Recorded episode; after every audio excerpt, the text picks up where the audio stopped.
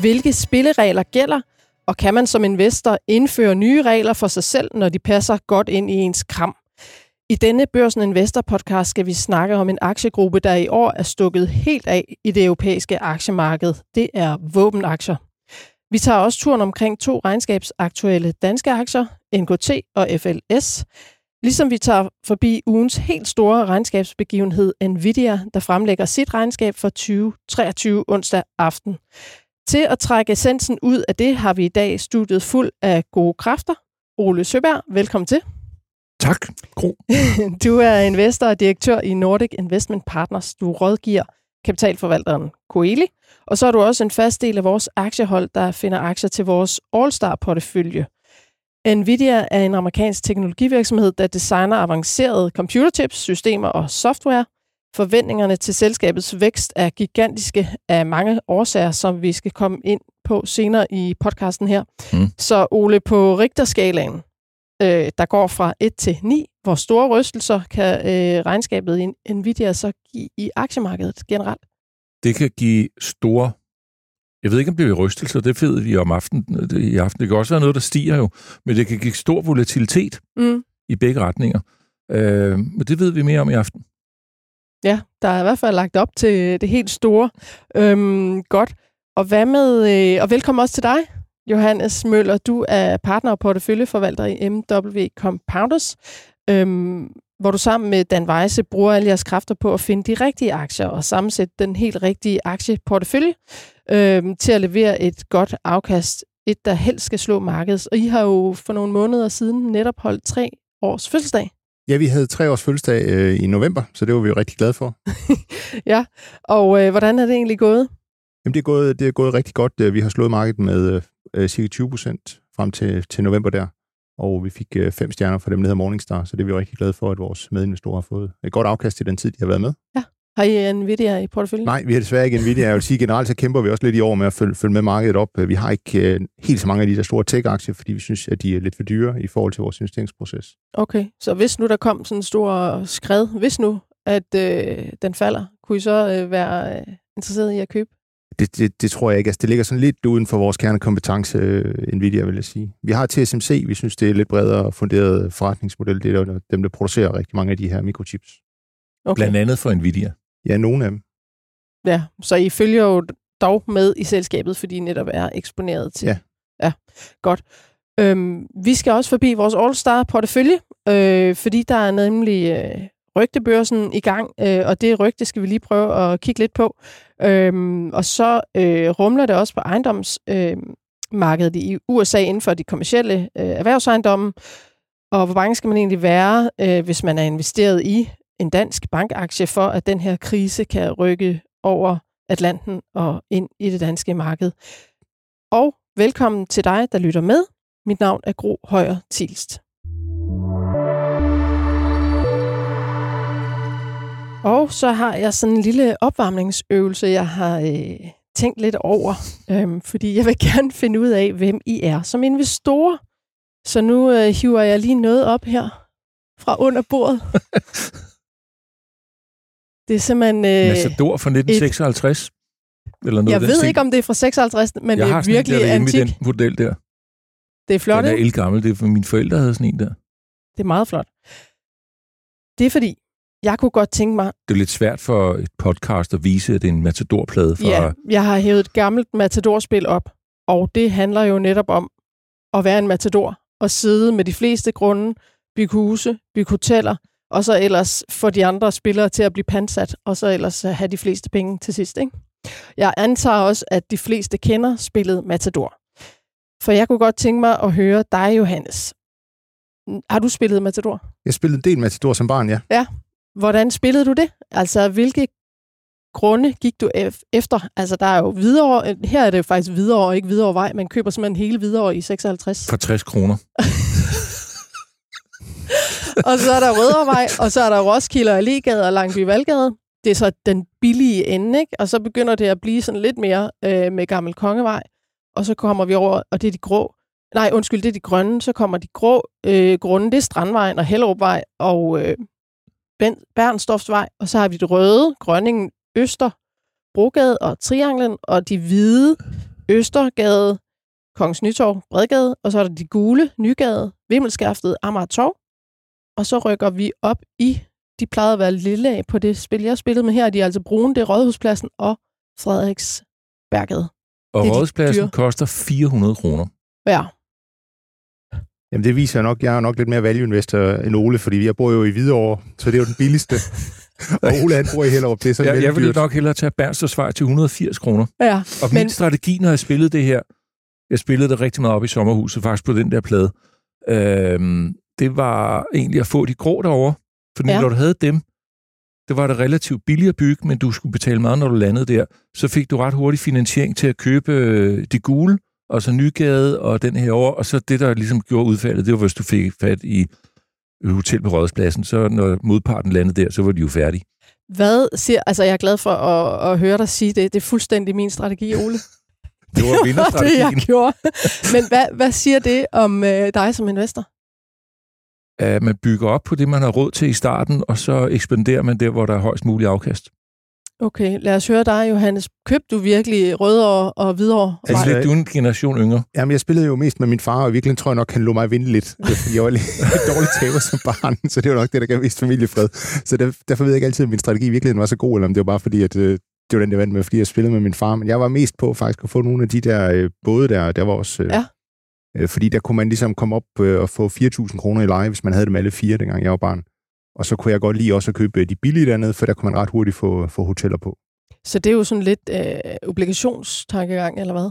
Nej, jeg synes mere, det var mere det der med, hvis man ligesom kunne få, øh, få kappet knæet på modstanderne tidligt i spillet, så, så kunne man forhindre dem i overhovedet at komme i gang. Ja, fordi jeg er faktisk ret gode, hvis man ejer for eksempel to både, så får man jo dobbelt op. Og, Og hvis man fire. ejer alle fire, så ja. Ja, det er også en okay. Øhm, men vil I sige noget Man om, kunne også at... man kunne købe øh, Carlsberg og Tuborg for 150 kroner stykket. Det er 300 kroner. Og Jamen, det er jo sådan nogle skrammel skrammel- i dag koster, hvad ligger den? 950 kroner, ikke? Så det er Det var sådan Ja. nogle skrammel nogen, fordi at der skulle man så slå med terningerne, det fik man aldrig rigtig nogen penge ud af. Det er rigtigt. Hvis der var det er modstanderen rigtigt, slog to enere, så fik man 200 kroner. Ja. Måske det havde spillet to kroner. Men vil I sige, at øh, den måde, I spillede Matador på som børn, har præget jer som investor i forhold til risiko og afkast? Ah, det tror jeg er strækt den lidt langt. For at være helt ærlig. Altså, jeg, jeg har det nok lidt på samme måde at sige, at det der med øh, at kunne købe noget billigt, det har jeg ligesom stadigvæk med mig som investor. Så der er måske et element af det. Godt. Så man, øh, så man skal ikke som ny investor begynde først at spille Matador for at finde ud af, hvor ligger jeg egentlig på risiko og afkast. Man skal finde ud af, hvad man har råd til at investere i, som kan give et fornuftigt afkast, og kan positionere en til at give et endnu bedre afkast fremadrettet. Det var faktisk det, der var øh, både din og min strategi, Gro. Det er jo så klogt. Eller det hvad? ved jeg ikke. Vi vandt. Det var det, der vandt. Det var det, man vandt med. Og den, der fik de grå, og sidenhen de gule, eller de hvide der, det var jo vinderen af spillet. Mm. Så var det kun et spørgsmål om tid, før man var færdig, hvis man ikke havde dem. Ja, godt. Tusind tak for at lege med på den. Øhm, lad os gå videre i programmet.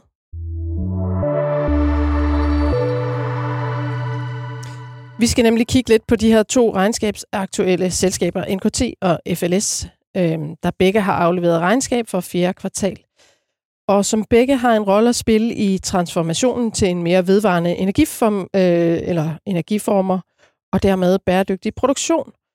Ole, vil du sige lidt om NKT først?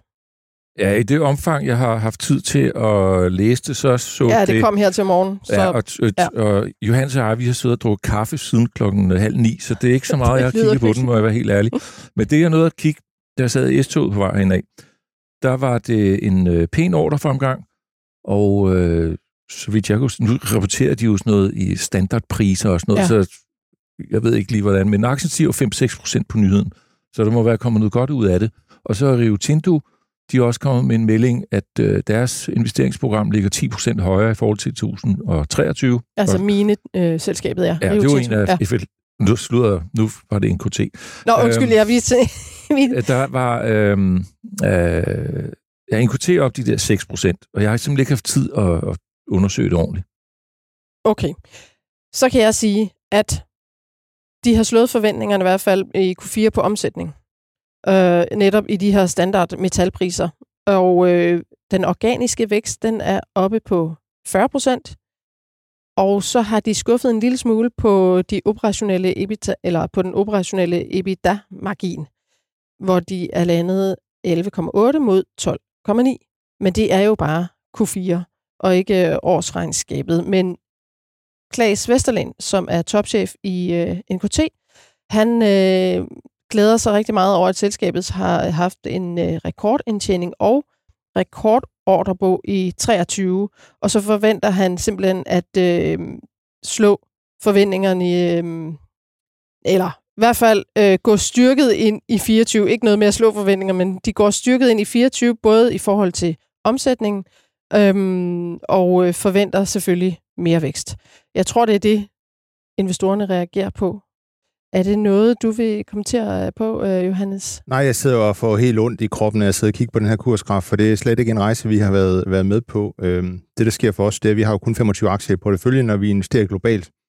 Og derfor kan vi, vi kan ikke ligesom følge med i alting. Vi vælger ligesom nogle ting at kaste vores kærlighed på og følge med i. Og øh, jeg er måske bare lidt for farvet af at have været siddet i det danske aktiemarked i mange år, fordi øh, NKT var jo sådan et selskab, der skuffede igen og igen og igen, og der var alle de her forhåbninger, og de havde det ene og det andet og det tredje problem med de der kabler der, som ikke blev produceret, eller hvor fabrikken ikke virkede, eller jeg ved ikke, hvad der var. Nede i Køln tror jeg, de havde noget blandt andet. Øh, så jeg har simpelthen aldrig rigtig kommet med på rejsen, og jeg er ikke kommet med på det her med, at det nu faktisk øh, bliver til noget, og de formår at tjene penge på det. Øh, og det er jo helt fantastisk for de øh, investorer, der er med. Jeg kan huske dengang, at øh, de blev splittet ud fra Nilfisk. Det er vel, er det en 4-5 år siden eller sådan noget? Jeg mener ikke, det var 18. Jeg var fodboldtræner på min søns fodboldhold, og der var en af de andre forældre, der arbejdede i Nilfisk, og så sagde jeg til ham, det var da dejligt for jer, at I slap af med den dødvægt. og det var bare helt forkert, fordi det var, det var, det var NKT, det var Nilfisk, der viste sig at være dødvægt, og NKT, der viste sig at være en raket. Øh, så det viser jo bare, hvis man ligesom skal reflektere over det som investor, at man er nødt til at, at ligesom holde øje med de her ting, og gå ind til det og se på det med åbne øjne, og ikke altid have alt for meget, øh, være for farvet af, hvad for nogle ting man har med i, i bagagen, og hvad for nogle oplevelser man har med, med et selskab. Nu er det jo, ja, altså, du kigger jo meget på prisen, og selvfølgelig også på øh, vækstmulighederne, men, men hvordan vurderer du så nu? Altså, når du ligesom har accepteret, at jeg tog fejl, de leverer faktisk nogle flotte tal. Er den løbet for stærkt i forhold til, hvad I kan være med til, eller hvordan? Jamen, det har jeg så ikke øh, noget syn på, for jeg, jeg har ikke, øh, vi har ikke bygget en model på selskabet Nej, og, og men vil I til at begynde at kigge på den måske, eller? Og jeg har det meget svært med at kigge på noget, der allerede er 3-4 doble. Der har jeg sådan en eller anden mental blokering. Det er måske også noget, jeg burde vende mig af med, men, men, men jeg kan bedre lide at, at, at kigge efter noget, der, der har underperformet lidt i en periode, fordi så ved jeg bare, at jeg i gennemsnit handler med nogle investorer, der er trætte af tingene, og som er lidt opgivende i stedet for. Så vi kommer ja, jeg tilbage. følger med i selskabet i en anden sammenhæng. Jeg, ja. har ikke, jeg har ikke selv investeret i NKT. Øhm, det som er, man kan ret hurtigt lave sådan en cashflow-model, og så lander du faktisk ret nemt på, hvis du følger den guidance, som de har, at øh, 300 millioner i, øh, i øh, EBITDA, i, jo, EBITDA i 2025, og det bliver til 550 millioner hen i 2028. Hvis du ligesom siger, hvad nutidsværdien er det her, så ligger du lidt højere end, end dagskursen. Okay.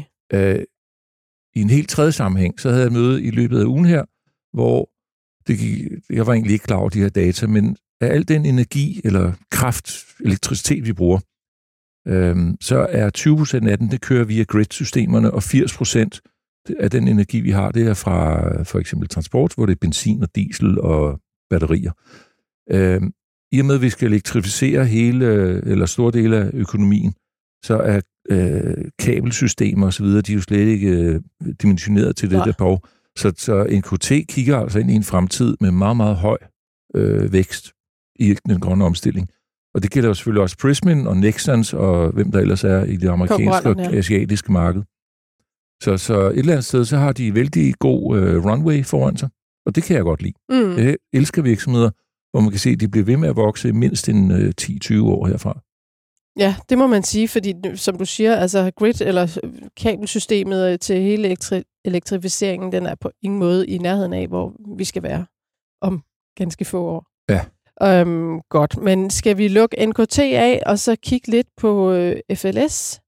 Og der var du inde på, Ole, lidt for tidligt der. Var der. For hurtigt. jeg var lige ved at hoppe med. Øh, Rio Tinto, som er et stort øh, mineselskab, de har leveret et godt regnskab, og det drøber lidt på FL Schmidt, øh, eller hvordan? Ja, så kom FL Schmidt kom jo med en øh, opdatering på, hvordan de klarede sig i 2023 for nogle uger siden, så dagens nyhed, den var Der var lidt flere detaljer, og jeg kan også forstå, at der var noget med udbyttet, eller ja. noget af den stil, der var lidt bedre. Øh, men øh, en af deres store kunder kom også med opjusteringer, eller i hvert fald bekræftet, at deres investeringer de næste tre år vil ligge på et noget højere niveau, end det gjorde øh, de foregående år. Og det er jo øh, vind i den rigtige retning. Og så kommer på et eller andet tidspunkt i løbet af i år, så er FL Schmidt jo i gang med at sælge deres cementbutik. Og hvornår der sker noget der, det kan være svært at gætte på, men øh, der sker sandsynligvis noget i indværende år, og så får du en ren mine drift eller mine service, mine udstyrs øh, virksomhed. Og hvordan er det i forhold til omstillingen? Altså netop, at der skal bruges så mange metaller til elektrificeringen. Ser, ser I på FLS? Nej, det vil jeg så sige, det er jo en af dem, hvor vi så øh, havde ret i at lade være med at kigge på den, fordi det har også været lidt en trist aktiehistorie. Øhm, vi, vi har egentlig synes, at FL Schmidt øh, egentlig var positioneret i nogle ting, der kunne være interessante, men historisk har de i hvert fald haft alt for dårlig evne til at tjene penge på det. Altså deres marginer har simpelthen været alt for lave, når man sammenligner med de svenske konkurrenter. Så de har simpelthen øh, ligesom formået at positionere sig forkert i de der værdikæder. Det kan være, det vil ændre sig. Jeg, jeg har desværre heller ikke et opdateret syn på, på FL Schmidt. Men en af de ting, vi ikke kunne lide, og en af de ting, der kunne være en anledning til, at vi kiggede på den igen, det var, at vi kunne faktisk heller ikke lide den der cementfabrik. Vi synes, det var lidt for, for konkurrencepræget.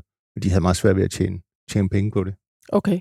Så en mere ren virksomhed øh, får vi i fremtiden. Ja, det er ren, og jeg tænker også, det er mere attraktivt at være... Altså, mine ben, synes jeg, er mere attraktivt end cementbenet.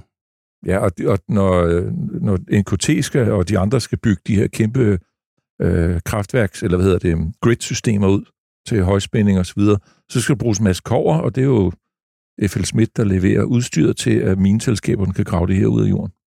Ja. Så, så der er, øh, begge aktier har jo en eller anden grøn islet i sig, men øh, jeg vil sige, cementfabrikken, den har den trækker ret meget ned på CO2-regnskabet ja. over i uh, FLS. Men det, altså, om de sælger til nogle andre, det ændrer jo ikke CO2-regnskabet globalt set. Nej, det, men, men der er jo grøn cement og sådan noget. Man er jo heldigvis i gang med at, at udvikle på...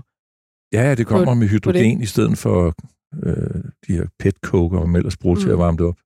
Men FLS er jo også en super cyklisk aktie, altså øh, som bare svinger. Det kan man jo kigge på aktiekursen øh, for at, at få bekræftet. Men Johannes, I har ikke det helt store industri, eller hvad, i jeres portefølje? Jo, altså vi kan egentlig godt lide de der industriselskaber. Nogle af dem, dem som er gode til at tjene penge. vi øh, har jo... Øh, altså noget af det, vi følger med i min industri, det er, at vi følger med i nogle af de svenske selskaber, blandt andet dem, der hedder Atlas Copco. Øh, den synes vi bare er for dyr, så den har vi ikke øh, investeret i. Og som du siger, det er, det er nogle ting, der er, der er meget, meget cykliske. Jeg mødte engang en klog gut, som sagde, at øh, en, en regel, man skulle justere, det var, at man skulle aldrig overbetale for et cyklisk selskab.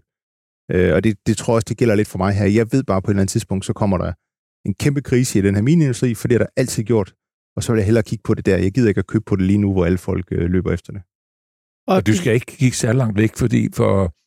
Altså, Johannes og vi har siddet i, i øh, aktionærforeningen, det der Grand Prix, og var der ikke SQM, den her lithiumproducent, den var en af øh, de aktier, der blev valgt for nogle år siden.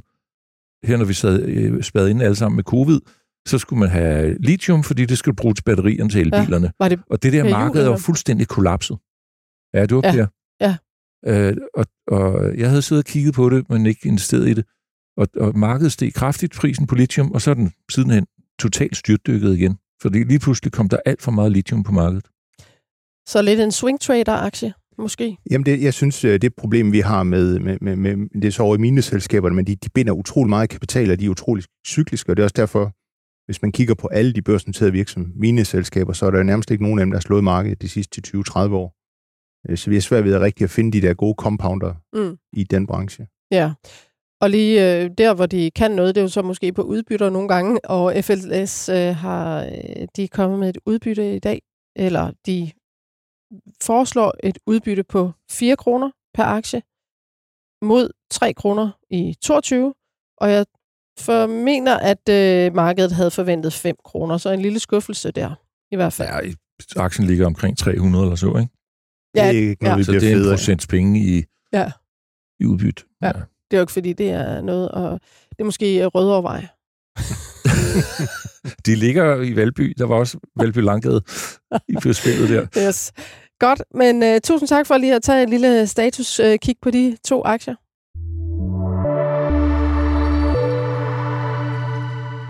Og hvor går grænsen? Fisker jeg mønter op øh, fra de hellige øh, brønde i øh, Sydeuropa, eller accepterer jeg, at det er simpelthen penge foran næsen på mig, øh, og de er bare uden for min adgangszone? Ole, hvordan har du det med våbenaktier? Er det noget, du investerer i? Nej, det er det ikke. Er det sådan en brønd, hvor der ligger penge i, og du tager dem ikke, selvom de ligger der? Ja, det, det gør der helt sikkert. Øh, der ligger en, nogle mønter der, sandsynligvis. Øh, og det er jo på grund af geopolitiske spændinger. Og, og øh, altså, det, det tyske militær, det var jo for tre år siden i fuldstændig forfærdelig, forfærdelig stand, så de er i gang med at bygge det op, og det samme gælder en lang række andre lande. Så du kan sige, der er rigtig meget medvind, desværre, på den cykelsti der. Men så kan man jo selv vælge, om man vil investere i det eller ej. Og jeg investerer ikke i, i våbenindustrien. Eller det hedder faktisk ikke, det hedder forsvarsindustrien. Ja, nogen siger, jeg holder fast i våben. Det er jo våben. det er jo både angreb, så skal man også sige angrebsindustrien ja. eller forsvar. Nå, øh, vi er om et par dage, to år inde i en krig, som Rusland påbegyndte med angreb på Ukraine. Inden da havde særligt de europæiske lande herunder Danmark, sænkede deres forsvarsinvesteringer, som du er inde på, og i mange år drev fred og globalisering verdens økonomi frem. Men nu har pipen altså fået en anden lyd.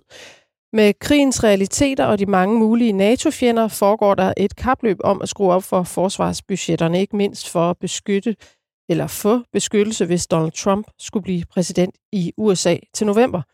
Og selvom tonen fra Trump nogle gange kan være rapplende, Øh, gemmer der sig retfærdigvis et fælles ansvar og interesse i Forsvarsalliancen om, at alle medlemslande lever op til målsætningen om at bruge 2% af sit BNP på forsvaret. Og jeg så et debatindlæg i Financial Times, og her opfordrer James David Vance, og han er republikansk senator i Ohio, til at alle de penge, som Europa de sidste 30 år ikke har brugt på sit forsvar, bør kaldes for, hvad det er, citat, en skat på det amerikanske folk for at beskytte Europa, citat slut. Alt dette for at sige, at øh, der er altså en efterspørgsel, og vi har fået to lytter spørgsmål om våbenaktier. Øhm, det ene det er ret konkret, og det er fra Jelva Rubæk, og øh, vedkommende skriver, jeg har ejet Saab i tre måneder. Det har jeg haft glæde af. Købte den udelukkende grundet Ukraine. Hvordan vurderer I den fremadrettet? Og mange tak for spørgsmålet. Hvad siger I? Altså, jeg har jo øh, aldrig synes det var uetisk at investere i våben, fordi jeg tænker, når vi lever i et land, som er med i NATO, og vi betaler skat til det danske forsvar, så har jeg ikke sådan kunne se, at det var uetisk også at investere i de virksomheder, der sørger for, at forsvaret har nogen, noget ordentligt materiel. Øh, vi har ikke gjort det, og det er nok fordi øh, industrien sådan historisk ikke har været en rigtig compounder. Der har ikke været vækst nok efter vores smag og så tror jeg aldrig rigtigt, vi kom med på bølgen dengang krigen startede i Ukraine, fordi på en eller anden måde er det også lidt en situation, der udviklede sig. Altså dengang krigen startede, så troede vi jo, at den var overstået efter to uger. Vi troede jo, at russerne de ville indtage det.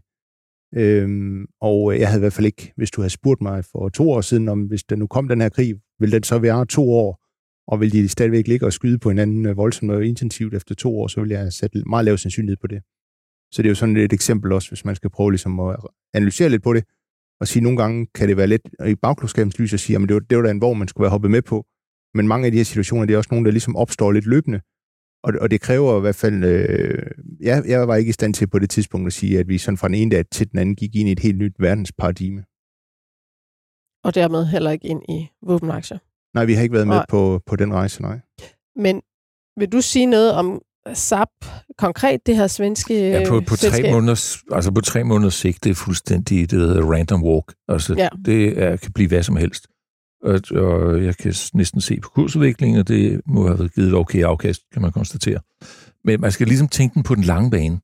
Hvad er det, der er ved at ske i verden?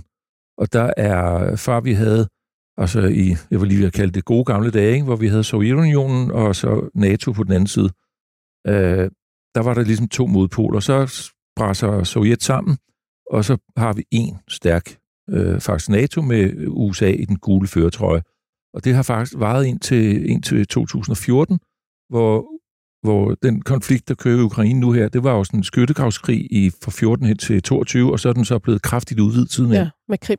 Ja og, ja, og jeg ved ikke lige, hvordan man løser den der knude, fordi det er ganske vanskeligt. Men i undervejs er der jo så sket en hel masse andre konflikter i verden, med Taiwan og Kina-truslerne, Nordkorea, der begynder at blive mere og mere tydelig på deres øh, øh, kapaciteter inden for nogle ret øh, voldsomme og uhyggelige våben. Så du har sådan en opdeling af, hvem er det, der skal være den stærke mand i, i verden her. Og der var, I havde et interview i går med Ian Bremmer i børsen på papir, eller den der digital versionen, og den giver faktisk meget godt perspektiv øh, af, hvad der vil ske. Jeg spiste middag med Ian Bremmer i, jeg tror det var 2016 i Stockholm, øh, og jeg har, ikke, jeg, kunne ikke, jeg har ikke nogen noter for det der, men som jeg husker det, allerede på det tidspunkt var han ude i, at der begynder at være en opdeling af magtfaktorerne i verden, og det kan altså afstedkomme øh, flere konflikter, og det er jo det, vi er i. Og de løser sig ikke lige sådan med det samme. Så faktisk tilbage til Saab-aksen og andre øh, forsvarsvirksomheder, så kigger de jo nok ind i en virksomhed, hvor vi vil se nogle kraftige stigninger i øh, udbygningen af udstyret, men også øh, uddannelsen af personel, der kan, der kan bruge de her ting. Så gro kvindelig vandpligt, det er det, der er vejen frem. Det findes i Norge og Sverige. Det vil regeringen jo vist nok alligevel ikke, vel? Det ved jeg ikke, hvorfor. Jeg har ikke øh, styr på, hvad de... Men altså, jeg ved ikke, hvor mange værnepligtige det er, men dem, da jeg gjorde værnepligt, så var vi i ni måneder, og nuværende, det er vist kun fire måneder. Det er noget af den stil. Det, der lærer man altså ikke noget. Nej. Men det vil sige, som et svar, så er det i hvert fald tre måneder. Det, det kan ikke så meget, men øh, man skal kigge længere, og der er masser af efterspørgsel. Der er også en del konkurrenter, altså der er jo mange våbenselskaber. Så at øh, vedkommende lige er i SAP, altså jeg kan så kigge øh, tilbage, jeg har trukket nogle tal. Og hvis vi bare tager siden det her års begyndelse, så er der fire våbenaktier i top 10 på øh, det europæiske aktiemarked. Det er Kongsberg-gruppen. Den er op med 42 procent, inklusiv udbytte.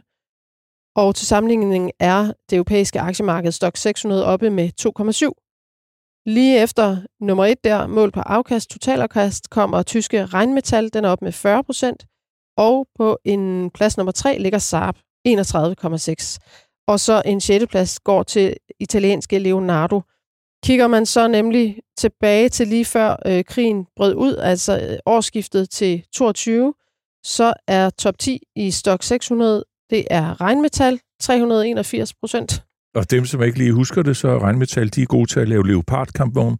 Ja, godt. Og Havbit, så laver de ikke også dem? Ja, de laver alt øh, hardware, om så må Okay. Og så er det Saab ligger faktisk på en tredje plads der, når man tager mm. tiden tilbage til årsskiftet 22. Og så er der Leonardo på en femte plads, Rolls-Royce nummer 6 og Kongsberg-gruppen 8. Så der er seks aktier der i top 10 for siden 22 til i dag.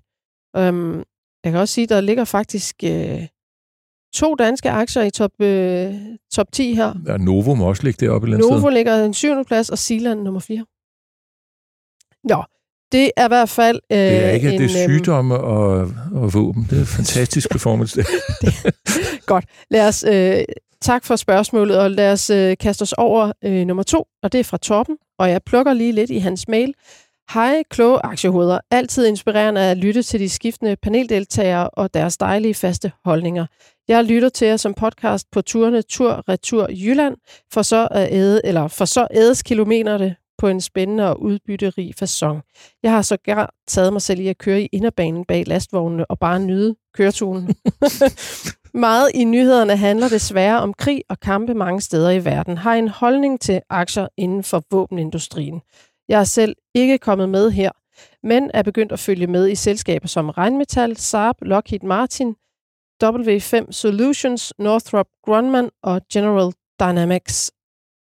Og så spørger han også, er der kommet en ETF i dette segment, og hvad er panelets holdning til at gå ombord i våbensegmentet? I har jo været lidt inde på det, men vil I, Johannes, vil du øh, svare lidt på øh, nogle af de her aktier? Øh, altså, har I slet ikke øh, kigget på det, efter at krigen brød ud, fordi I har tænkt, løbet er kørt, eller hvordan? Jamen, jeg tror, den måde, vi arbejder på, øh, det er jo, at vi har nogle forskellige ting, vi ligesom kender og følger med i. Øh, og på en eller anden måde, der er vi måske sådan lidt, det holder vi lidt fast i, og vi hopper ikke sådan rundt og bruger øh, ugen på lige at, at lede efter det nye og, og det smarte, fordi det, det tror vi ikke nødvendigvis til det, vi skaber værdi på. Øh, så vi har faktisk ikke brugt særlig meget tid på øh, at kigge på forsvarsaktier. Men det er jo dem, der er steget allermest på i hvert fald øh, to års sigt, så det er jo ikke fordi, det bare er sket øh, her i, i det her år. Nej, men jeg er da også træt af, at vi ikke har haft nogen af dem, kan man sige, her i baggrundskabens lys. Men man kan sige, det vi laver, det virker sådan set fint nok, og den måde, vi arbejder på, virker fint nok. Det er bare ikke sådan en metode, hvor man ligesom hopper rundt fra øh, dagens modetema til næste modetema. Nej, du siger jo selv, at I har klaret det rigtig godt. Men, men så i forhold til det her ETF, øh, har I, er I stødt på nogen? Jamen, jeg, har, jeg har sådan en liste med ETF'er, for, fordi de kan være meget gode i stedet for øh, sektorindeks. Så kan du få sådan lidt mere granulering. Og der er en, der hedder Defense. Ja. Udbudt af, ved du hvad? Nej, det kan jeg ikke huske. Nej. Hvis man bare søger Defense ETF, så dukker den op. Ja, jeg har fundet en faktisk. Det var en øh, Van Eck Defense netop. Usage. Det er nok Van Eck, som der har lavet Ja, det, jeg tror at måske, det er den. Den er i euro og usage, og det vil sige, at den er tilgængelig for danske investorer. Øhm, og der kan jeg sige, at de største positioner i den er Planetier Technologies, Booz Allen Hamilton, Safran, Leidos, Thales, Leonardo og også SAP.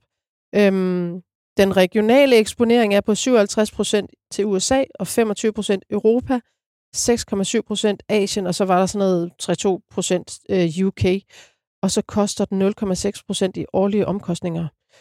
Øhm, ja, Ole, du øh, har bare øh, sagt, at det er ikke øh, en investerings... Øh, jeg, kan, jeg kan sagtens se, hvad der foregår, men man behøver ikke investere i alt i den her verden.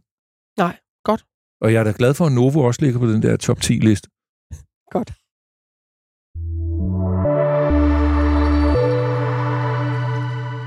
Og jeg glemte jo helt at sige tak til Torben for den øh, flotte mail. Øh, og tak for og, rosen. Ja, det lyder og næsten kør som om, forsigtigt. Man, det lyder som om, man har sådan en elbil, han lige har brug for at lave sådan en last, hvad hedder det, truck surfer, hedder det ikke det, når man ligger inde bagved og får sparet Nå, du har også for medvind.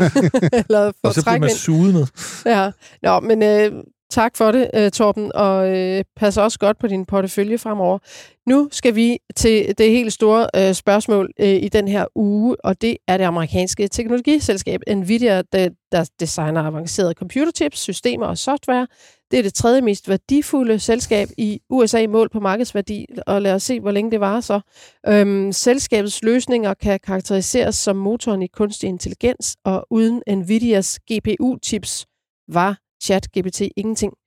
Nvidia var først kendt for sin grafikkort, men mulighederne er i dag meget større end flotte grafikløsninger til gamerindustrien, fordi Nvidia også rummer vækst inden for digitaliseringen af industrielle processer, AI-løsninger til sundhedssektoren og førerløs transport, bare for at nævne nogle af dem. Og jeg har taget, jeg har fået en til lige at trække lidt øh, kursdata for mig, for jeg tænkte, vi har Novo Nordisk i top 10 her i Europa og i også i Danmark. Det er virkelig vores vækst kometaktie. Og så tænkte jeg, hvordan ligger den i forhold til Nvidia? Helt tilbage til så langt vi kan trække data. Og det er 21. januar 1999. Jeg har en kursgraf her, hvor man øhm, har noget, der kunne minde om noget, der ligger tæt på, øh, på 0. Og så har vi noget, der er stedet helt kanon Det er derfor, du skal bruge Værsgo. logaritmisk. Det er loga- Fordi det der, ja. du kan ikke se noget på de første 15 Den, år. Der. der ligger omkring 0, det er så Novo. Men når vi lige trækker det lidt ud, så, så har Novo altså siden 99 givet, inklusive udbytter, et afkast på 17.132 procent. Men Nvidia har givet 316.478 procent. Og regner vi det om til et årligt gennemsnitligt afkast, så har Nvidia altså givet et på knap 38 procent om året. Novo knap 23 procent om året, siden 99. Ja. Hvad med fremtiden? Det er jo et det, counterspørgsmål til Johannes. Johannes, det er jo du, det, det går ud jeg er ked af at sige det, Johannes, men du ejer jo hverken Novo eller Nvidia. Vi ejer ikke Novo længere. Vi har ejet Novo. Vi solgte den, da vi synes den var for dyr. På et tidspunkt. For halvandet år siden, to år siden. For tidligt også. Ja. Nå, jeg Og har så- Novo, som du ved, og så har uh, Coeli Global ligger med Nvidia som pæn vægt. Så det helt store spørgsmål, det er jo, hvor kommer væksten fra i fremtiden? Fordi indtil videre, så har der jo været vækst, men hvor, hvor meget kan retfærdiggøres i den kursudvikling herfra og fremadrettet? Øhm, det er vel det, alle kigger på i aften, eller hvad? Jamen, jeg, når man regnskab- kan jo, altså det her, det, det er jo, vi er inde i et nyt territorie, og nu kan Johannes og jeg aftage en lille slagsmål, fordi at det her Cisco i 1999-2000 eller er vi på vej ind i en helt ny verden? Øh, og, og jeg Cisco, tror, det var den, der bare kørte godt, og pludselig ja, var det, der ikke længere Jeg ved ikke, hvorfor det er Cisco, der bliver nævnt, øh, men den er meget i medierne. Men jeg synes, jeg var investeret i Qualcomm, som 18-doblede i 1999. Øhm, jeg tog ikke hele turen, der havde jeg ikke lært det der endnu. Øh, det skulle man selvfølgelig have lært, men øh, nogle gange så skal man bare hænge i, fordi der er ved at ske ting og sager. Og Qualcomm fra 2000 peak, og så til i dag, den har jo faktisk givet et okay afkast. Mm. Så selvom Nvidia får muligvis også en pause på et tidspunkt, eller det gør den helt sikkert, øhm, så nogle gange skal man bare overveje, om virksomheden er den, man skal have på den lange bane. Og der har Nvidias chipdesign, nu, nu er det lidt svært at se for det podcast, men der, når bitcoin begynder at være det, man skal grave ud af databaser i 2016-17 stykker, ja. så viser det sig, at Nvidias uh, GPU-chips, de er rigtig gode til at få de her ting gravet ud hurtigere og billigere end andre. Så når bitcoin kollapser i 18, så falder Nvidia-aktien også, og så havde de et lagerproblem. På det mm. tidspunkt bliver jeg interesseret i virksomheden. Og så skriver jeg en artikel om den, øh, og jeg, det var om hele semikonduktorindustrien, men i maj 20 skriver jeg så, der lå aktien 250 dollar pre-split. Jeg ved ikke rigtigt, hvad det er nu. Øh, jeg kan ikke huske, hvor mange gange den er splittet. Men, men øh, der skriver jeg den her, nu er det tid til Nvidia, fordi nu skal vi have de her hurtige ting, når vi sidder derhjemme. Og så når kommer AI på banen i november 20, jeg slutter 22, på det tidspunkt, det første hen i foråret 23, at, at man siger, nu har de de her AI-chips, og så tog jeg, øhm, som jeg nævnte før programmet startede, så hvad koster Nvidias AI-chip? Og den hedder H100. og øhm, der kørte den næste kommer til at H200. det vi grinede af før. Men, men øhm, ifølge nogle estimater, så er den koster et sted mellem 25 og 40.000 dollar for en chip. Lidt afhængig af, hvordan den er konfigureret. I 2023 finansåret, der kunne de lave en halv million af dem, og Nvidia er i gang med at lave en ramp-up, så de kan lave 2 millioner chip af den her H100. Øh, det er 50 milliarder dollar i omsætning. De, når de kommer i aften, så kommer de til at sige, at vi har haft en omsætning på omkring 20 milliarder dollar i seneste kvartal. Men det er jo hele butikken. Du har så en enkelt chip, som faktisk trækker det her rigtig, rigtig meget. Og det er jo ikke sådan, at AI kommer til at øh, forsvinde igen om to år. Det, altså, det bliver kæmpemæssigt, det her marked. Og lige nu så bygger de infrastrukturen.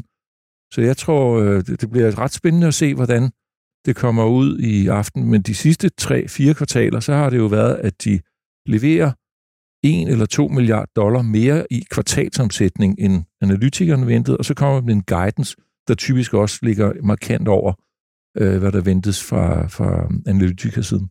Nu er den jo steget helt enormt meget på ganske øh, få dage, måneder. Nu faldt den godt nok øh, her tirsdag ovenpå, øh, ja, at øh, regnskabet er på vej, men altså, der er sikkert mange, der vil tage regnskabets øh, resultater, der netop, netop overrasker, øh, og så simpelthen sælge ud. Så man kan godt frygte lidt, at de tager og sælger ud, og så får den en tur ned.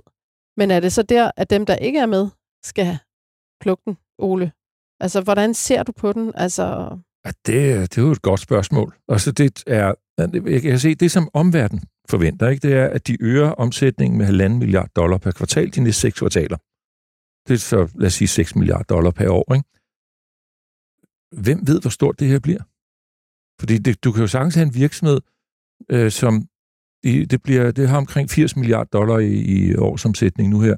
Hvorfor skulle det ikke være jeg har set nogle estimater på 400 milliarder dollar i allerede 2027 på, hvor stort AI-chipmarkedet er. Hvis det bliver en realitet, så er det overhovedet ikke reflekteret i den her aktiekurs. Hvad, hvad mener du selv? Vil du løfte sløret? Jeg ved det ikke. Jeg har lavet Nej. det her længe nok til, at når du ser de her ting, så bliver man typisk øh, overhalet eller underhalet på den ene eller anden måde. Så, så nogle gange så er det meget rart at have en... Jeg, jeg har øh, mine Nvidia-aktier, om man så må sige, gennem mine aktier i Coeli Global, og så kan de ligesom sidde og holde øje med det. Øh, jeg har ikke noget mod at have eksponeringen, men jeg vil ikke lave det som en overeksponering.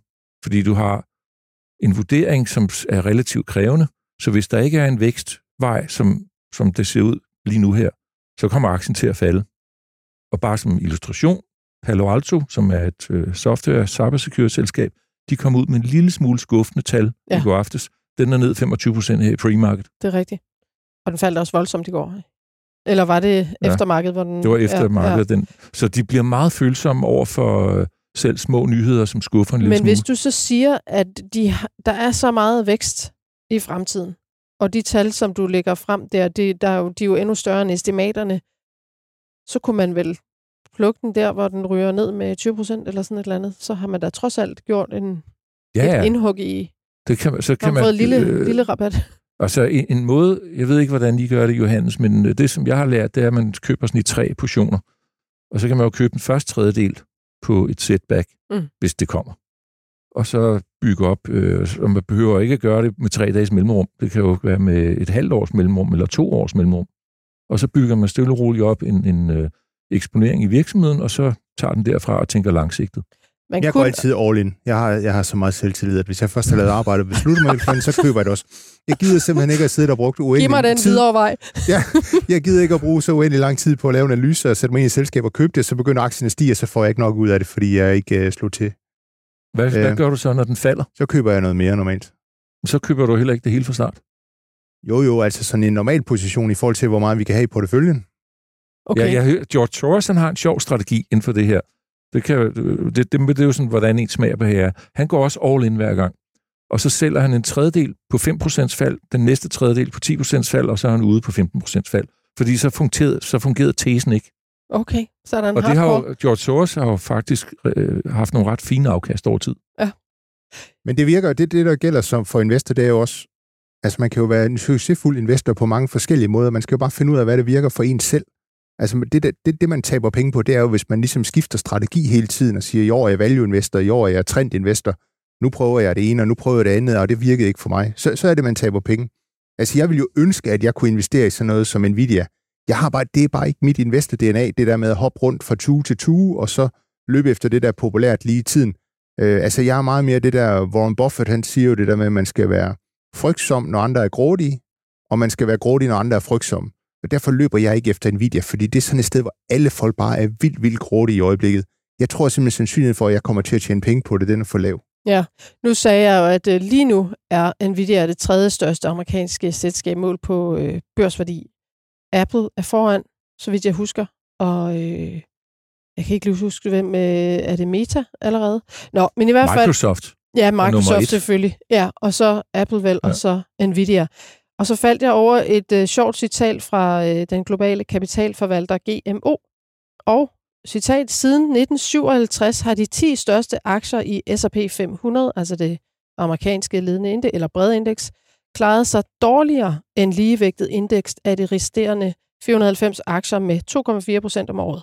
Men det sidste årti har været meget bemærkelsesværdigt øh, har der været en meget bemærkelsesværdig afvielse fra denne tendens, hvor de 10 største har overgået det ligevægtede indeks med en massiv 4,9 procent om året i gennemsnit. Og det er jo sådan en voldsom koncentration af de her få øh, Magnificent Seven aktier, der har trukket S&P frem øh, de sidste mange år. Øhm, hvis nu man ikke ejer Nvidia, så kunne man vel sige, så køber jeg indekset. Men også det er jo en fare. Altså indekset er jo mere risikabelt på nogle måder i øjeblikket, end det nogensinde har været, fordi det er så koncentreret omkring de her få aktier. Så hvis man går 5-10 år tilbage, så hvis man købte sådan en, en ETF, det er der jo mange, der siger, at man gerne vil lave passiv investering, så tænker man, at jeg investerer i 2.000 aktier, jeg får en ret god spredning, uanset om solen skinner eller det regner, så får jeg et eller andet, der balancerer ud mod hinanden. Der er det jo sådan i dag, hvis man køber en ETF, så, så køber man jo de der syv aktier, de fylder jo virkelig, virkelig meget. Øh, så derfor synes jeg, at passiv investering og ETF'er er meget risikofyldt i øjeblikket i forhold til, hvad det plejer. Men trods alt falder Nvidia i aften, lad os sige 20 procent, så falder S&P jo ikke 20 procent, så man får jo stadigvæk altså en eksponering. Du kan men, vende den rundt. Hvis, S- hvis Nvidia stiger 20% i aften, så stiger S&P 500 heller ikke 20%. Nej, Det vil være, hvad er ens øh, risikoappetit og, og, eller afkastappetit og risikotolerance. Det er Mm. det, det hele går ud på. Vi var jo også til de for grå... de lyttere, som sidder og tænker, hvad skal jeg gøre i den her verden? Det kan vi ikke finde ud af på baggrund af det, vi sidder og siger nu her. Øh, så prøv at skrive ned, hvordan reagerer du på forskellige måder, når du øh, øh, tjener penge på børsen eller taber penge på børsen. Det var det, jeg ville egentlig med det der Matador-spil. Johannes, du var på de blå. vi var på de grå. Og Johannes var på skibene. og skibene, ja. Nå. Anyway, det er sjovt, du siger det der med passiv, aktiv, øh, passiv investering og aktiv øh, investering, fordi de passive har faktisk overhalet i USA på, øh, hvad hedder det, på øh, asset under, under management, altså aktiv under forvaltning. Jeg så Ultimo 23 har Bank of America oplyst, at den samlede formue netop under forvaltning i USA er 53 procent i passiv og 47 i aktiv. Ja, de forvaltede midler. Ja, de forvaltede midler. Ja. ja. Men det er vel noget, der, jo, det, der stadigvæk er, bliver større? Øh, der er, det kan jeg, jeg kan virkelig anbefale uh, David Einhorn for Greenlight Capital. Der ligger inde på, uh, man kan finde på podcast, et en-teams interview omkring uh, The Market Mechanism is Broken. Og det, det helt kort handler om, det er, at fordi du har alle de her passive, som er fuldstændig ligeglade med, om en aktie har en P på 700 eller på 7. De tænker overhovedet ikke, det, det er ikke det. Det, der hedder price discovery, den skal laves af sådan nogen som Johannes og jeg. Og vi har jo ikke øh, milliarder af dollar, vi kan sidde og rute rundt med. Men dem, som har det, den pulje bliver mindre og mindre. Og hvem er det så, der er køber af aktier? Net-net de sidste 10 år, så er det selskaberne selv. Så selskaber med konsistent øh, aktietilbagekøb, de har en tendens til at outperforme. Så kommer dem med en høj vægt, fordi der køber ETF'er den. Og så har du retail, den går faktisk ind som en lille positiv. Øhm, efter specielt de sidste tre år, så er der blevet meget mere retail eller deltagelse fra private investorer. Og så har du outflow i aktive mutual funds og pensionskasser. Okay. Og pensionskasser flytter jo i en vis udstrækning penge over i alternativer, eller private debt, eller noget andet, øh, væk fra de børsnoterede aktier. Så det er faktisk øh, selskabernes egen køb af aktier og ETF'erne, som driver priserne. Spændende. Og ikke den price discovery. Så nede i de små aktier er der altså rigtig, rigtig god værdi i mange tilfælde. Det er der, det du, du sikkert på... også, dem har du sikkert også set. Der er nogle, du op, ser nogle priser, som er helt mærkelige hmm. i forhold til fundamentals. Jamen det er jo også øh, der, hvor vi ligger og rundt, og nogle gange finder nogle virkelig spændende ting. Øh, det, der jo er vigtigt, det er, det jeg godt kan lide ved, ved selskaber, som også er meget billige, det er, der skal jo være en eller anden, man skal jo kunne se en eller anden vej ind i, at aktiemarkedet får øjnene op for det. Mm. Så for eksempel sådan noget som tilbagekøbsprogrammer, det er jo sådan noget, hvor jeg tænker, jamen så er det sådan set fint for mig, at den aktie er billig, fordi så ved jeg, så bliver, bliver antallet af aktier mindre og mindre hvert år, og der er nogen, der kalder dem aktiekanibaler. Øhm, de spiser sig selv. øhm, og øh, det er jo sådan noget, hvorimod hvis man nogle gange kan man også finde en aktie, der er meget billig, men hvis ikke de udbetaler noget udbytte, og de ikke rigtig øh, bruger deres kapital øh, konstruktivt, så kan den jo være billig i, i mange, mange år. Godt. Tusind tak for synet på... Jeg, jeg, jeg kan næsten høre på dig, øh, hvis vi lige skal lige lave sådan en øh, opsamling. Nvidia er simpelthen løbet fra jer. Ja, jeg, jeg, kan, jeg har simpelthen ikke DNA'et til at kunne, kunne investere i de der højt flyvende aktier, som flyver op og ned, og hvor alle folk er kloge på, hvad der skal ske og sådan noget. Ja. Det er simpelthen ikke, det, det er bare ikke, jeg vil ønske, at jeg kunne det, men det kan jeg ikke. Nej, men det er okay at, at kende sine begrænsninger, og så bare sætte ind der, hvor man er god. Og Ole, du øh, er med i Nvidia via øh, Coeli. Jamen, altså min øh, investeringsstrategi, det er jo GARP, Growth at a Reasonable Price, og jeg har ikke øh, opdateret mig på, hvordan Nej. Nvidia er vurderet, men det, på et tidspunkt, så bliver de jo diskvalificeret, hvis de bliver for højt vurderet i forhold til vækstraten. Men de sidste par gange, hvor de har rapporteret, og det bliver jo super spændende her kl. 22 i aften, når de kommer med tal, øhm, om de endnu en gang outperformer, og så kommer med guidance, der ligger markant over, hvad sell går og forventer.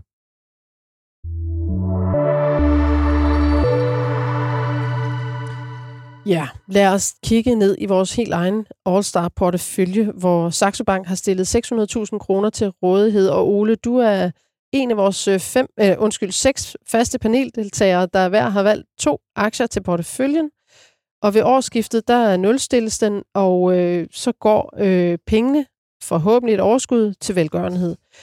Og øh, jeg kan ikke komme udenom det. Undskyld, Ole. Hexagon har du valgt. Ja, Composites. sidste års vinder er indeværende års taber. Yes, sådan er det jo nogle gange. Det må være overskriften. uh, Hvad er det? det Hvorfor er Hexagon nede med over 30 procent i år?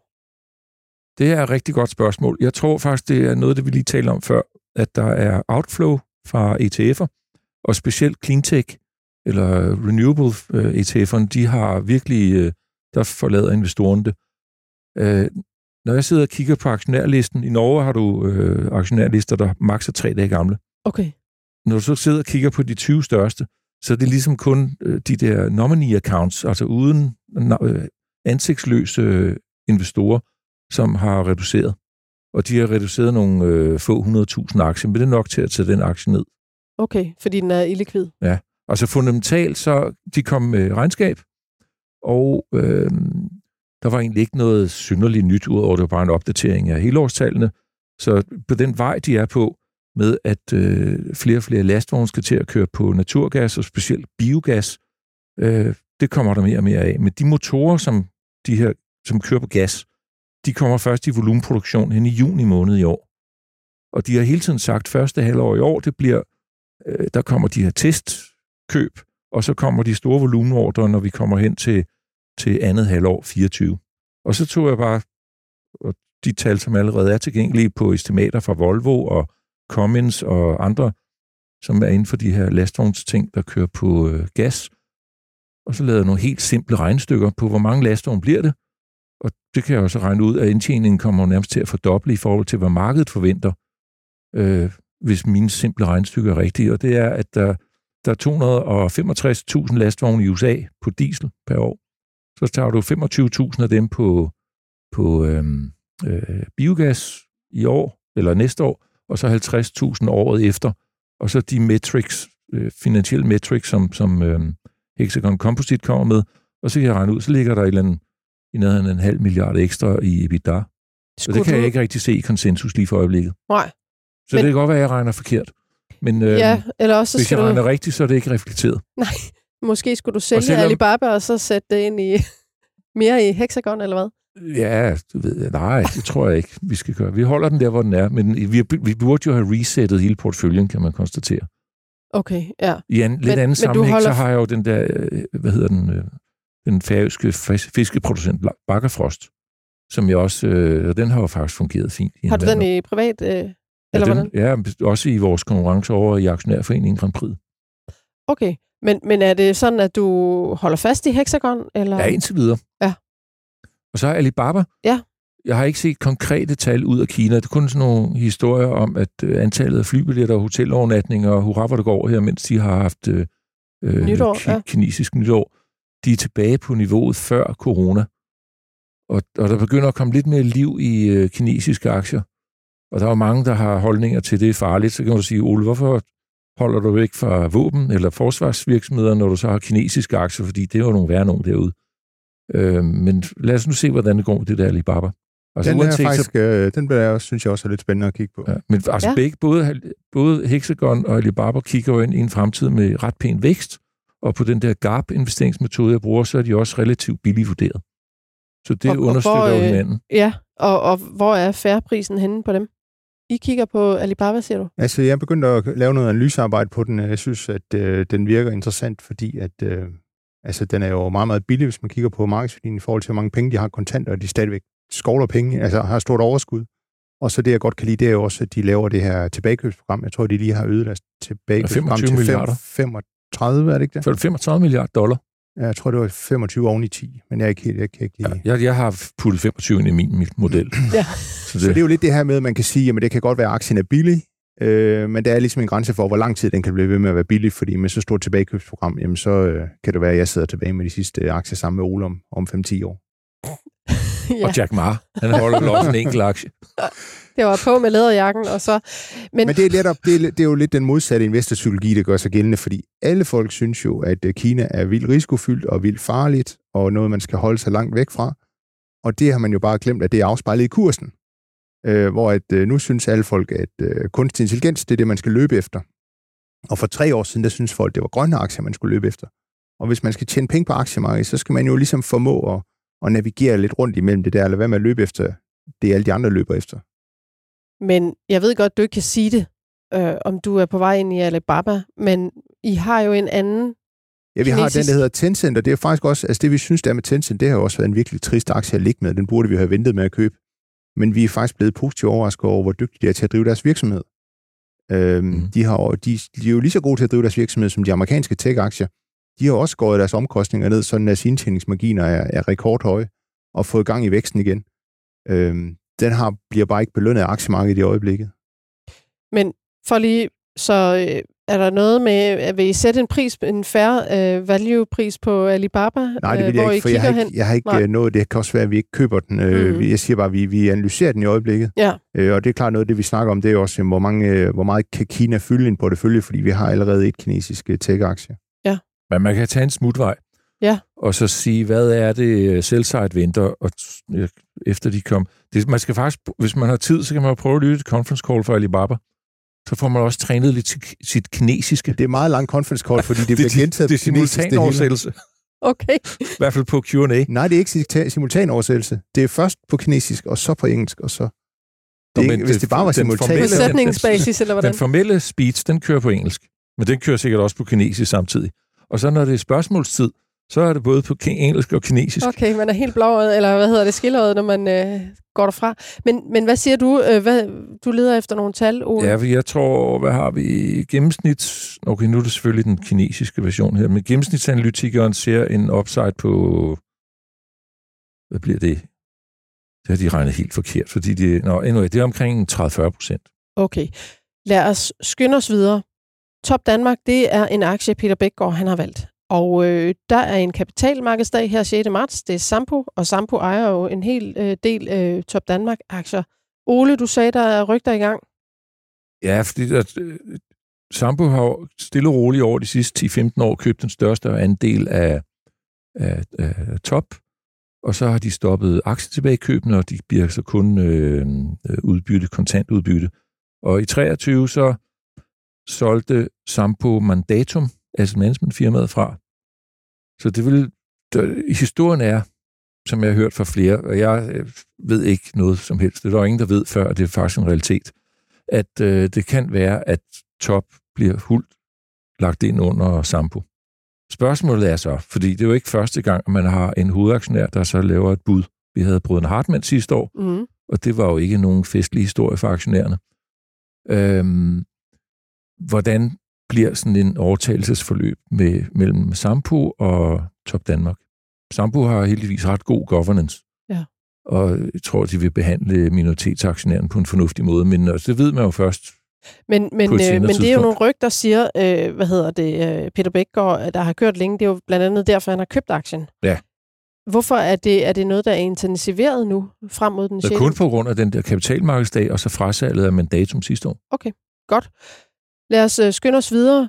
Danske Bank har vi også i porteføljen. Det er så øh, Jesper Langmark, der har valgt den, og der har jo øh, været, altså, der er jo rygter, eller det er jo så ikke rygter, men det er øh, folk, der frygter, og folk, det er så globale investorer, der virkelig frygter, at den næste store kreditbegivenhed, det øh, kan øh skyldes US Commercial Real Estate. Øh, og det fremgår af den her temperaturmåling, som Bank of America laver hver måned. Og i alt 39 procent af de her respondenter, de mente netop, at, øh, at øh, erhvervsejendommen i USA kan være den mest sandsynlige kilde til en systemisk øh, kreditbegivenhed. Og øh, det kommer fra niveauer på cirka 25 procent fra de foregående måneder. Den her eksponering til erhvervsejendommen, der har det hårdt i USA, for banker i USA, kan det smitte af på banker i Europa og Danmark, fordi vi har jo også erhvervsejendomme, der står tomme, butiksejendomme og sådan noget rundt omkring i vores bykerner. Hvad, hvad siger du? er jo aktionær i to regionale bankaktier. Hvordan ser du på, om det kan smitte af på det danske Jeg tror, risikoen er meget, meget begrænset i Danmark, fordi at vi har slet ikke de samme problemer med tomgang i kontorlejemål. Det er jo primært det, der er problemet i USA. Øhm, og de har jo også øh, de har jo også større problemer med tomgang i butiksejendommen. Og tomgang er? Tomgang er, når du har et tomt lokale, du ikke kan, kan lege ud. Okay, men jeg synes ja. at når jeg går, nu kommer jeg til Helsingør, det er jo næsten hver anden butik, der står tom. Ja, men der ligger og... ikke de store ejendomsværdier på de der... Sikkert ikke, men, men og så, går, så hører man i Kolding, der står de også bare tomme. Man går også øh, i København og ser, hvordan de står tomme på Frederiksberg. De står de også tomme. Jeg tror, at grunden til, at de står tomme her i København, det er jo fordi, at øh, ejerne har en lidt for høj forventning til, hvad for en husleje de kan ja. få. Okay. Der har været i, i Bloomberg i forleden dag, der var nogle artikler omkring uh, ejendomsmarkedet i USA. Og det er nogle haircut på cirka 50 procent, de transaktioner, der er nu. Hvor um, der står långiversiden, de står som et problem af en eller anden slags. Jeg ved ikke, hvordan de håndterer det. Jamen, det er der, er ikke så mange kontra- der er ikke så mange handler. Nej, men det er klart, det er, det, det er jo et reelt problem i USA. Men det er bare, det er ikke et, et problem i Danmark, og jeg tror, det der er den store forskel på Danmark og USA, det er det der tomgang på kontor. Øh, fordi at de har jo meget mere hjemmearbejds... Men vi kan jo få øh, Jesper Langmark, som ejer Danske Bank i porteføljen her, han kan jo kigge lidt ned i balancen på Danske Bank. Det må han gerne. Og så kan han kigge på de der langhalede øh, matchforretninger, de har. De har jo en ret stor del af hele balancen. Der er noget match, noget fra finanskrisen, der først udløber stadigvæk 10-15 år herfra. Ikke? Om der er noget af det, der er eksponeret til USA. Fordi hvis du løfter det ene ben, hvis de ikke er 100% matchet, så kan der jo opstå et problem i danske. Okay. Det er en opgave, der Men så det ved jeg ikke, om, om det er, jo- altså, det, det er i hvert fald et problem på Citigroup og nogle af de andre Ja. ja. på det amerikanske marked. Jeg ved ikke, om de der irske og sådan noget øh, ting, som ligger Nej. i Danske Bank, om det har noget eksponering i den retning. Men ellers kunne man måske godt lige kigge, hvis man er bankaktieejer øh, ejer i Danmark, kunne man kigge lidt på, hvad er det for en eksponering, bankerne har til det her segment måske. Men lad os lave en kort status på porteføljen. Vi er oppe med 607.644 kroner, og vi øh, trækkes lidt Oppe ned med, vi er vel kun Øh, op med 7.000. Ja, 7.000 er vi så, men vi er på, ja, vi er ikke oppe med det. Vi er på oppe med 7.644 kroner. Og øhm, Hexagon har vi et lille tab, eller større det er tab, det største tab. Ja, 17.000. Og så har vi et, øh, et øh, bedre afkast på Novo, som er den bedste, og faktisk er BioGaia den bedste. Øh, men hvis man øh, justerer for, for øh, valuta, så er det Novo, der klarer sig bedst i vores portefølje lige nu. Og øh, ja, der er vel ikke så meget mere at sige til den. Du holder fast i Hexagon. Vi ser, hvad der og sker så må med vi håbe Alibaba. på, at øh, jeg tror stadigvæk, det, her, det er sådan et 10-20 procent afkast år. Så vi må kigge håbe på, at det bliver realiteten for portføljen, så vi kan uddele i størrelse over de der 100.000 kroner endnu en gang. Lad os håbe på det. Og så nåede vi i mål med denne uges udgave af Børsen Investor Podcast. Mange tak til dig, der lyttede med. Husk altid at blande inspiration og idéer fra andre med lige dele sund skepsis og egne analyser. Tak til jer her i studiet, Ole Søberg, direktør i Nordic Investment Partners, og Johannes Møller, partner og porteføljeforvalter i MW Compounders. Peter Emil Witt stod for teknikken. Mit navn er Gro Højer Tilst.